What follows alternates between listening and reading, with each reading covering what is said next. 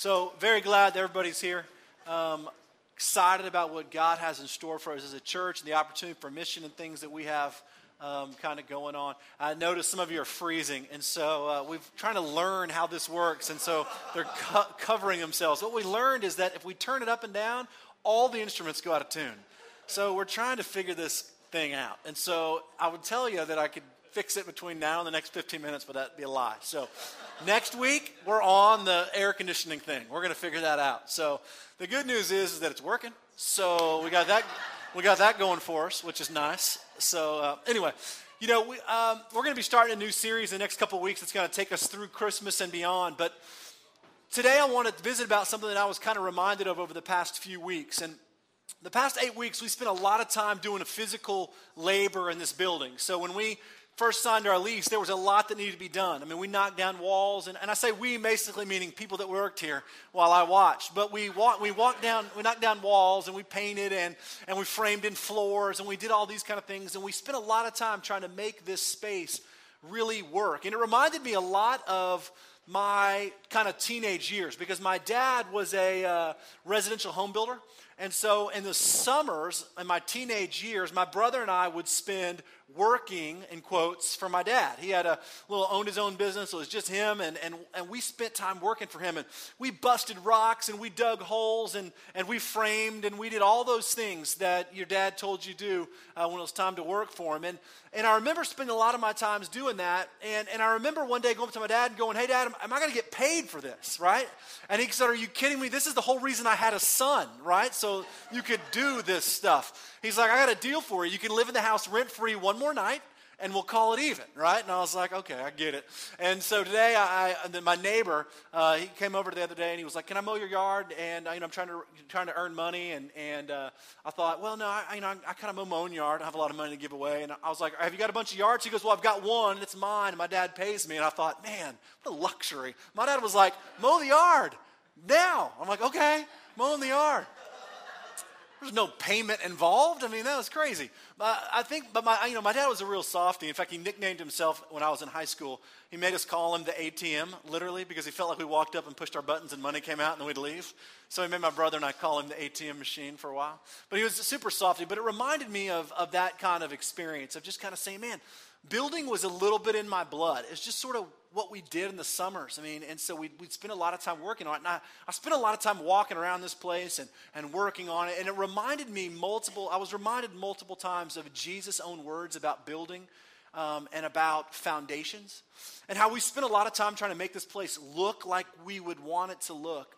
But all that really doesn't matter. I mean, it's just stuff. It's just paint on the walls and light bulbs in and those kind of things. But what really matters is, as a church, how we build our lives.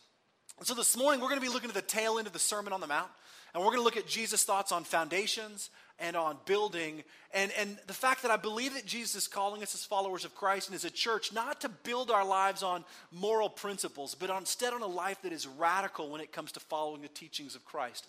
And what it means is what matters for us as a church is not what this building does for us and what it looks like and how we feel about it, but instead how we walk out of this place totally transformed, ready to impact the world, the truth of Scripture. So if you've got a Bible, you can open up the book of Matthew, chapter 7. If you don't, there's one right there in, uh, in front of you. We'd love for you to follow along um, to with us.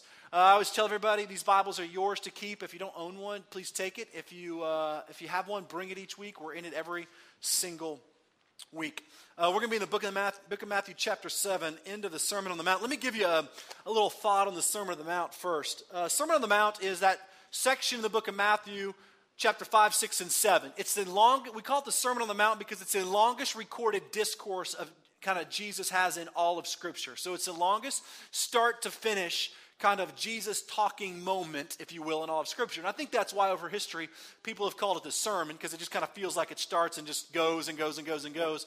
And, and it's really that moment where Jesus is, is instructing and teaching. a lot of times we think that the Sermon on the Mount was Jesus standing on the side of this mountain teaching this crowd of people these great things about, you know, fasting and prayer and murder and divorce and how to really live with these great moral teachings. In fact, so many people that I know who love Jesus but hate Christians, right? Because they think Jesus is a great moral teacher and that's really about where he resides for them. But they don't like the hypocrisy of Christianity. I always point back to the fact that goes, we could just live by Jesus' moral principles of the Sermon on the Mount. Man, society would be great. Because we look at that Sermon on the Mount and we say, this is sort of that, that breadth, of, breadth of teaching that Jesus has where he teaches the people how to live with these great kind of moral things. But really, that's not really how the Sermon on the Mount happened at all. In fact, Matthew chapter 5, right, verses 1 and 2, we see a, a really interesting kind of recording. And that is Jesus says to the disciples that he, he saw the crowds coming right? So he went up to a mountainside, basically withdrawing by himself. So he sees everywhere Jesus went, these huge crowds of people gathered. And he sees these huge crowds of people coming. So he walks up to a mountainside and he sits down. And then the first part of chapter 5 says that the, the, the disciples followed Jesus and they sat around him. So it's Jesus and these 12 guys. And it says he began to teach them. See, the Sermon on the Mount actually started as 12 people being taught how to follow Christ. And these were Jesus' best friends. They were the followers, they were his disciples. And he was teaching them. He's basically saying, This is what a life that follows me looks like. And then after that, what happened over the course of the next little you know, kind of Jesus talking is a crowd breaks out. People find Jesus. And the next thing you know, Jesus is sitting on this mountainside, and there's a hundred or a thousand people gathered around listening to him teach. But what started off as is not a way to teach the masses about moral living. But it started off by looking at these 12 guys saying, if you're going to follow me, this is what life has to look like. And really, for the church, for us as Christ followers, this is where we begin. We don't look at, at, the Sermon on the Mount and go, oh, these are great things to know about prayer and about fasting and about how not to murder and about, you know, all those kind of things. But instead, it's Jesus looking at me saying, if you're going to follow me, your life has to be marked by the way that you live. And so we're going to unpack the last part of that, all right, a very famous part of that out of chapter 7, because I believe Jesus is going to talk about building in foundations and not building on moral principles that say, make sure you do this and don't do that but instead building on something that will last, the very words of Christ himself. So, book of Matthew, chapter 7, uh, we're going to start off in verse, how about 24? Sounds good.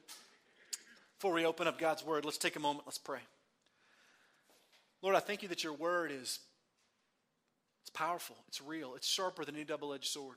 Um, Lord, each week we pray uh, some of these same things, but God, I'm just reminded as I open your word that an encounter with your word is an encounter with you. Uh, God, it is not a, uh, a guidebook for our lives. It's not a handbook. It is your very word breathed on a page. And so, God, we pray that as we read your word and as we process it, as you teach us, God, it would turn our lives upside down. Uh, Father, we wouldn't look at these things and say, boy, Jesus was a good teacher. We'd look at these things and say, man, Jesus was a radical revolutionary that calls my entire life into question. And Lord, challenge us as a church to walk out of this place radically transformed ready to live a love, uh, Father, that changes the world. Take a moment in your own heart and just pray. Ask God to move in you this morning. Just ask God to speak to your heart in a new way, in a fresh way. Just whisper that in your heart. And if you're here for the first time and uh, you think that's kind of weird, just, just pray a little bit. Just whisper something. Ask God to show you something.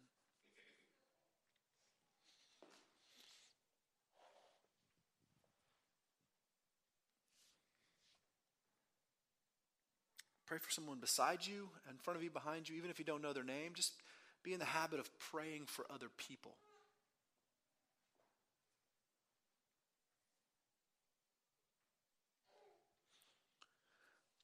Lord, we love you. We thank you just for the opportunity to gather in your presence. We remember our uh, brothers and sisters all over the world, Father, that are worshiping you in, in countries where we, they don't have the freedom that we have. And God, we, we rejoice with them and celebrate with them and pray blessing on them. Our friends in Nicaragua, our friends in China and Guatemala, Father, our friends in Bosnia, Lord, uh, we're reminded of the sacrifices they're making to follow Christ. And so, God, we, we lift them up to you this morning as we, uh, we pray and we open your word. Uh, we ask this in Jesus' name. Amen. Every week we always, uh, if I uh, explain this every once in a while, but every week we always pray that God would open our hearts to a scripture. I truly believe that we will never be able to open up God's word and understand it. We see that all the time painted out. That the only reason we can understand God's word is because it's revealed. God reveals truth to us. So we pray the Holy Spirit will reveal truth. That's how we approach God's word. We say, God, teach my heart. I'm not going to figure this mess out on my own. There's just no way. There's no way I can draw myself to you. You draw men unto yourself. So we always ask the Holy Spirit to teach us, right? The second thing we do is we always pray for somebody else. I just want us to be in the habit of praying for other people. My, my Christian experience, my church experience is not about me coming here and getting something for myself, but instead me being used to impact the lives of people. And I think that worship is that same way. I really believe that, that we can have an impact on each other's lives by opening up our hearts and being vulnerable enough to say, you know what, I don't know this person. I think, you know, I would never, under any other nor- normal circumstances, just kind of pray for him. But under my breath, right here where I'm sitting, I, I want this person to have an encounter with the Lord because I know that this whole thing is not just about me. So I always pray for those kind of things. And that's kind of why we do it. It's just not a ritual, it's kind of a, an important part of our, our worship experience. Now, Matthew chapter 7, um, Jesus is wrapping up the Sermon on the Mount, and he's basically giving a building uh, foundation illustration that we've all heard and we actually use in, in kind of secular places in our life as well. And these words should sound very familiar to you as we read verse 24 through 29. This is what Jesus says. Therefore, everyone who hears these words of mine and puts them into practice is like a wise man who built his house on the rock. The rain came down, the streams rose, and the winds blew and beat against that house, yet it did not fall because it had its foundation on the rock. But everyone who hears these words of mine does not put them into practice is like a foolish man who built his house on the sand. The rain came down, the streams rose, and the winds blew and beat against the house, and it fell with a great crash. When Jesus had finished saying these things, the crowds were amazed at his teaching because he taught as one who had authority and not as one of their teachers of the law.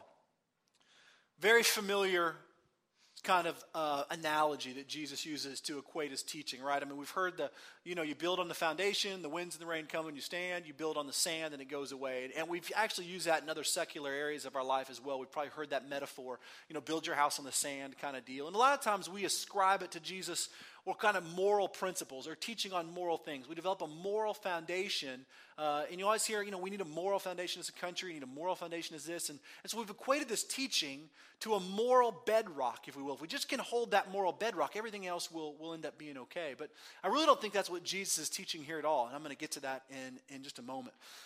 But before we dive into sort of the uh, nitty gritty of this um, analogy, this, this metaphor, this picture of buildings and sands and streams, I, I really want you to understand what Jesus is doing here because it's really important. And we glaze over verse 24 in order to get on with the story. But verse 24 is really what the entire thing is all about. And I want to show you a couple things. The first thing that Jesus says is he says this Therefore, anyone who hears these words of mine and puts them into practice. So, everything that Jesus is talking about over the past three chapters comes up to this line Anyone who hears these words of mine and puts them into practice is like, and then he goes on with his analogy. Now, we glaze over that because we want to get on with the sand building or the house building on sand and rocks and get to that thing and, and, understand what that sort of part of the, the sermon is really meaning. But what's really powerful here is what Jesus is saying, and I don't want you to miss it. And he says three things in here that we don't want to pass up. The one in the middle I want to start with, which he says, who hears, first part, these words of mine. I want to start with that because we have to understand the authority and the radical claim that Jesus is making when he says, these words of mine. Whoever hears them, these words of mine, and puts them into practice. You got to understand that the teachers of the law, the Pharisees and the scribes and those kind of people, they pointed to the words of other people. Their whole life was pointing to the words of the prophets, right? So the teachers of the law would point to the words of the prophets, and the prophets pointed to the word of the Lord right? That was how the succession of kind of uh, authority went. The teachers of the law didn't say anything on their own, they were always pointing people to the prophets, to the law. And the prophets were always pointing people to the word of the Lord, right? That was how te- the Old Testament, New Testament, that's how this stuff works. But Jesus does something very radical here. He says, Whoever hears these words of mine. What Jesus is doing is he's basically saying that my words carry the very authority to build your life upon, to anchor your life. Now, just a few verses earlier, Jesus says, not only is he the entry point to salvation, he is the gate to eternal life, right? But he also equates himself to God's Son. The claims that Jesus is making are very radical, and I think we get hung up on this because we want to believe that Jesus is just a great moral teacher. So we look at the Sermon on the Mount and we say, oh, yeah, you shouldn't get divorced, or, or you shouldn't murder people, or you should fast, or you should pray, or you should do these things. And those are good teachings. You know, don't covet what your neighbor has, and, and you know, don't steal from people. And we live according to those things, and life gets good.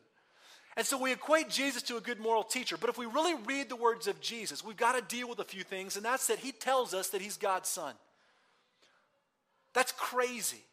We can't believe the teachings of a moral person if he's banking on the fact that he is God. I mean, today we would say that's ludicrous, but Jesus says, My words carry the very authority of God. In fact, they are worth building your life on. Now, for a Jewish person to hear, the only thing we would build our life on is the law. That's it. And Jesus says, These words of mine that you hear are worth building your life on. He's basically saying, Look, my words carry authority. In fact, at the very end of that section, listen to what the crowd was amazed at. They weren't amazed about what he was teaching. When he had finished saying these things, the crowds were amazed at his teaching because he taught as one who had authority and not as the teachers of the law. See, Jesus taught completely different. He taught as one who said, These words are mine. Right? So he has authority. So we can't miss that. Jesus has got this authority that the other teachers didn't have. He also says, Whoever hears these words. So we back up a little bit. Whoever hears these words of mine. Now, that idea of hearing is really interesting. And I think that for a lot of us, it's a lot easier said than done, right? Hearing the voice of the Lord, hearing the word of the Lord is easier said than done, really for two reasons. One, because I think we live in a culture with a lot of noise. We have a lot of noise around us, and not just like noise from downstairs and noise from the street, or you came in, the alarms going off next door, but I mean like noise, like competing things for our time, right? There's, there's work to be done, there's busyness, there's activities, there's stuff that just seems like life never ends and just goes on and on and on. And our lives are competing amongst and around all the noise. And when there's a lot of noise, it becomes very difficult to hear, right? So when Jesus says, if you hear these words, we've got to understand that in our culture, in our world, we are competing. The Word of God is competing with all the noise in our life, and it becomes very difficult to hear.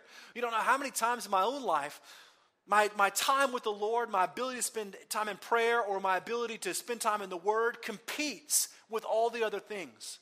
Whether it's family or work or stuff or things, my time with the Lord competes for that. And oftentimes I don't put myself in a place where I can hear God's voice because I surround myself with a bunch of noise, bunch of noise, things. So it's easy to see how we can get distracted. The second reason I think it's easier said than done to really hear the voice of the Lord is because, well, really, we hear, but we don't listen.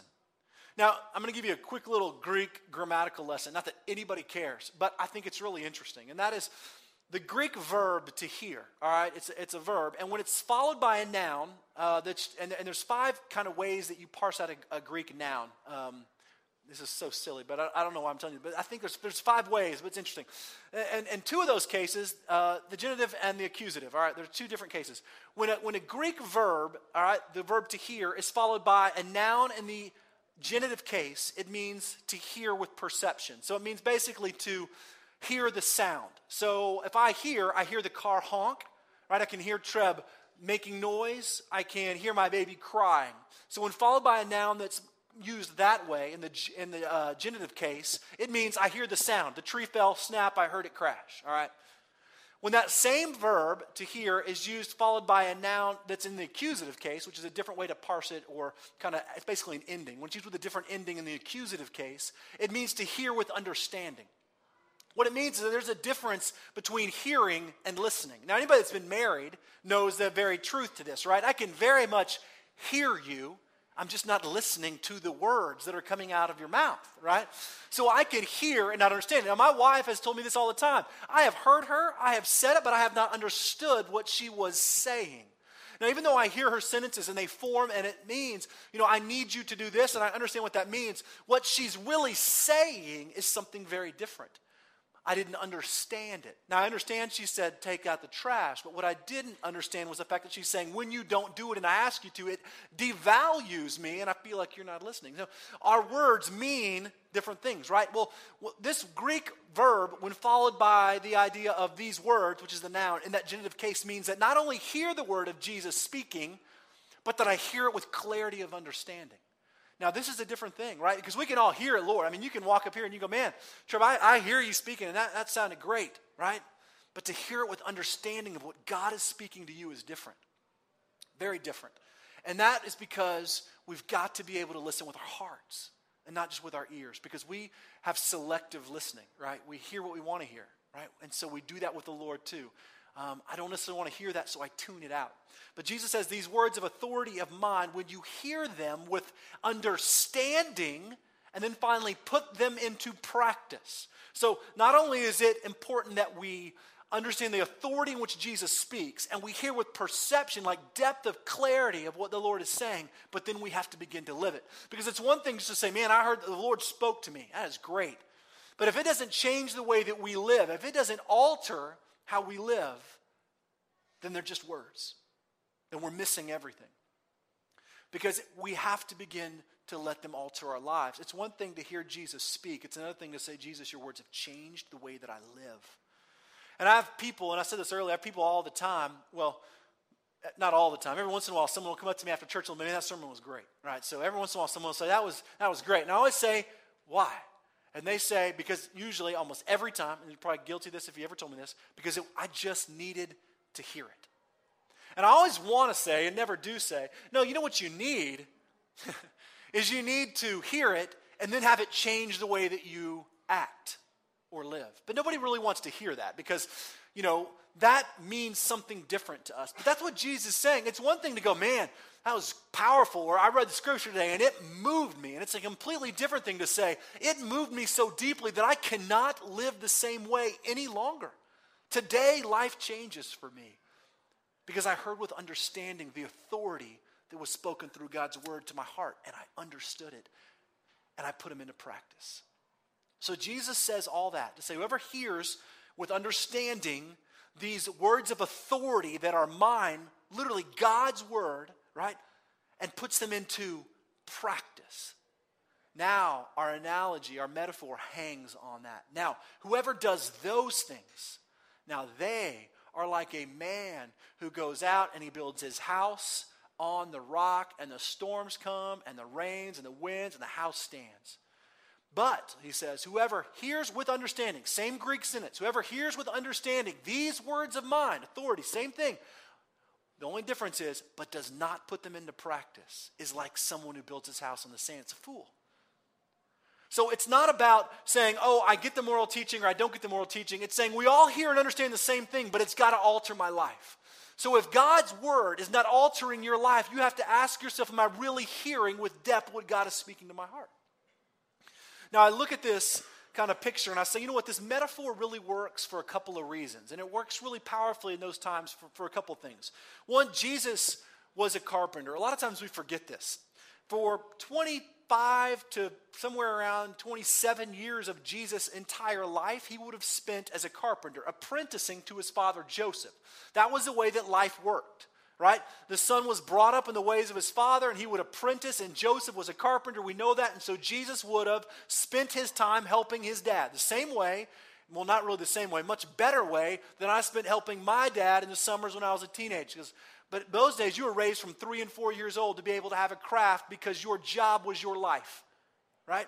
So Jesus was a carpenter. In other words, he built, he understood foundations, and this would have made sense. I heard a, a, great preacher one time say, Do you understand that when Jesus, when Jesus being a carpenter, you know, when he talks about building, he knew what he was talking about. This is the God that took the sky and formed the stars. The Psalm 139 said, breathed life into your lungs. Wouldn't you want to sit in a chair made by that guy? I mean, talk about the greatest chair ever made.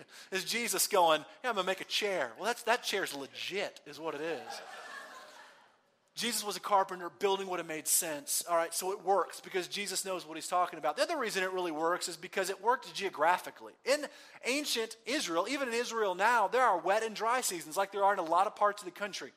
In the dry season, it is dry, meaning absolutely no rain, arid and arid desert, nothing. Six, seven, eight months a year it is dry. And for two months a year or three months a year, when the wet season comes, it rains every day every single day, and the entire landscape changes. And people would have understood that it's really easy to walk around in the dry season and see this dry, arid land and be like, this is a perfect place to build. The ground is hard. I just sort of anchor my house in here. This is flat. It works well. But anybody that's lived in the area long enough knows that when the rainy season comes, those flat areas, well, they turn into gullies. And those streams rise and those floodwaters come, and anything in its path is going to get washed away. And it happens every single year. And everybody in that audience would have understood exactly what Jesus was saying because they all knew somebody who built something in the middle of one of those gullies and watched it, watched it wash away. So it would have made sense. Jesus knows what he's talking about. And they would have said, Yeah, we saw my uncle uh, Freddie. You know, he built a house in the middle of that sand deal, brains get gone. That was funny.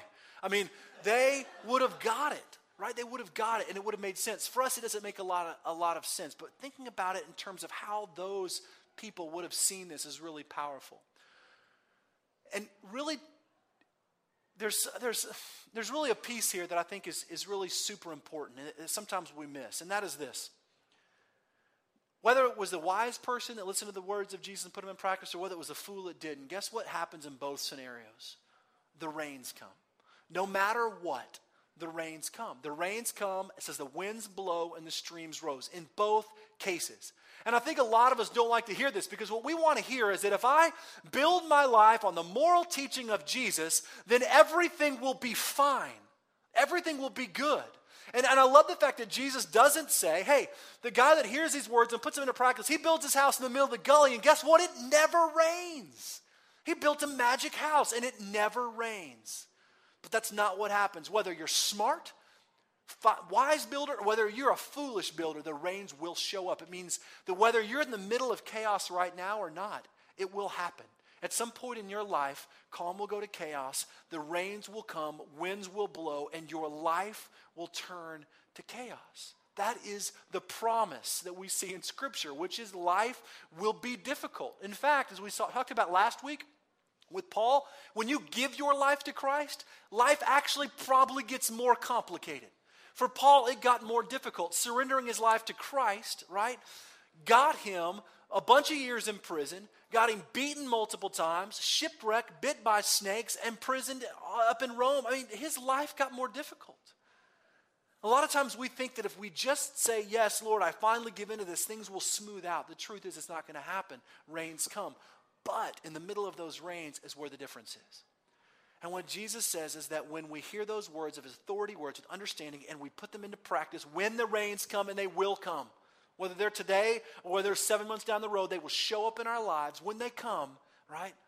If you built your life on the words of Christ, put them into practice, your life will stand. I'm not talking about houses, he's talking about lives will stand. And if you don't, will wash away.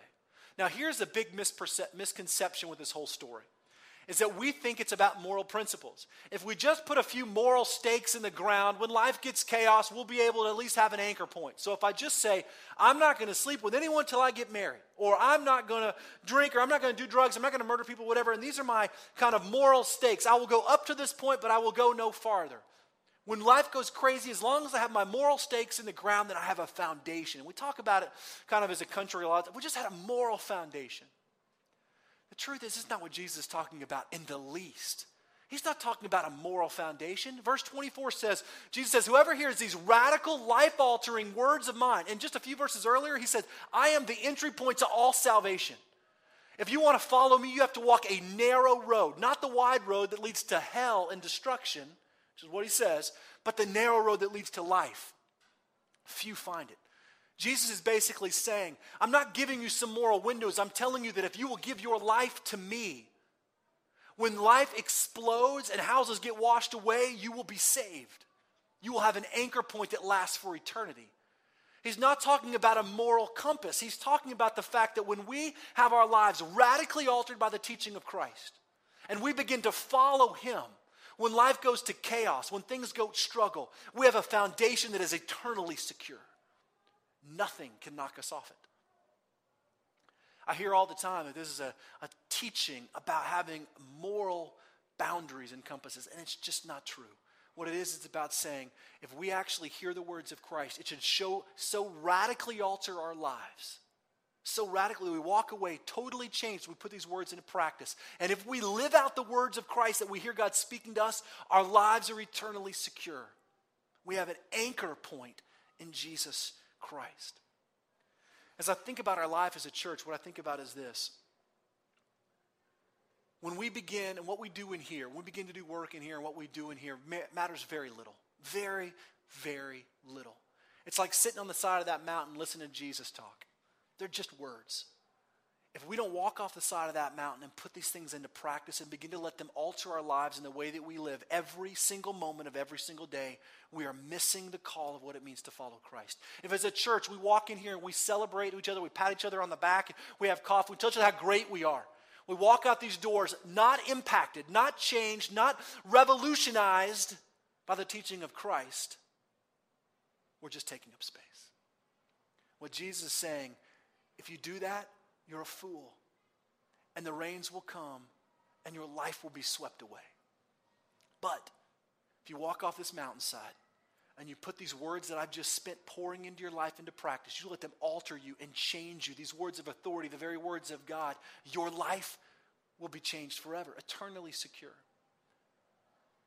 As a church, my heartbeat for us is this that every day we feel like it's a walk off the mountainside kind of day. We walk out these doors and we don't say, hey, great words I needed to hear. We say, great words I didn't want to hear any of them because now I know I have to live differently. Because I know that when I encounter God's word, I encounter God. I don't encounter something Treb's telling us. It's great. I mean, we read this stuff ourselves. We look at it. God is speaking to you. We walk off this mountainside, down these stairs, and we say, God, change me. Impact how I live in the world. If we begin to do that as a church, I believe we're, we're living with a foundation that is secure. We've built the house on what matters the teaching and words of Christ. So, the question really for you today as you walk out of these doors is how do I walk off this mountain? Do I walk off the mountain saying, wow, that was all right, or good words, or I'm glad Jesus decided to speak to me today, or whatever? Or do we walk off the mountain and say, I've been so moved by God's word that I can't remain the same? And I know exactly what God is telling me. Because the most of the way God or God works that way, He speaks directly to our hearts. And I guarantee you, as you're sitting here, you know exactly what God is saying to you. And the question is, will you be willing to live it, to change it, to alter it, to be different, to put them into practice? And I'm not talking about a week or two down the road, I'm talking about today. Today is a day to begin to work on your marriage. Today is a day to begin to fix that thing in your life, to rid yourself of that, to walk away from that, to turn from that relationship, to begin anew. Today. Every one of us knows there's something that needs to happen down the road, but I believe Jesus speaks to us today. The rains will come. We don't know if they're today or tomorrow. So we anchor our life in Christ and His teaching now. So, what has to happen when you walk out these doors? That's the question we live with. As we close our time in worship, I really want you to challenge yourself with that question by saying, God, what do I need to have altered in my life so that I not only hear your word with depth and understanding, depth and understanding, but that I begin to put it into practice? It means I begin to live it. And remember, think about this idea. It's not about living it perfectly. Put it into practice means I'm going to live with this. I'm going to learn from it. I'm going to try and change. God, I need you. How do we walk out of these doors as a church living what really matters? Let's take a moment and pray, and then we'll close our time in worship.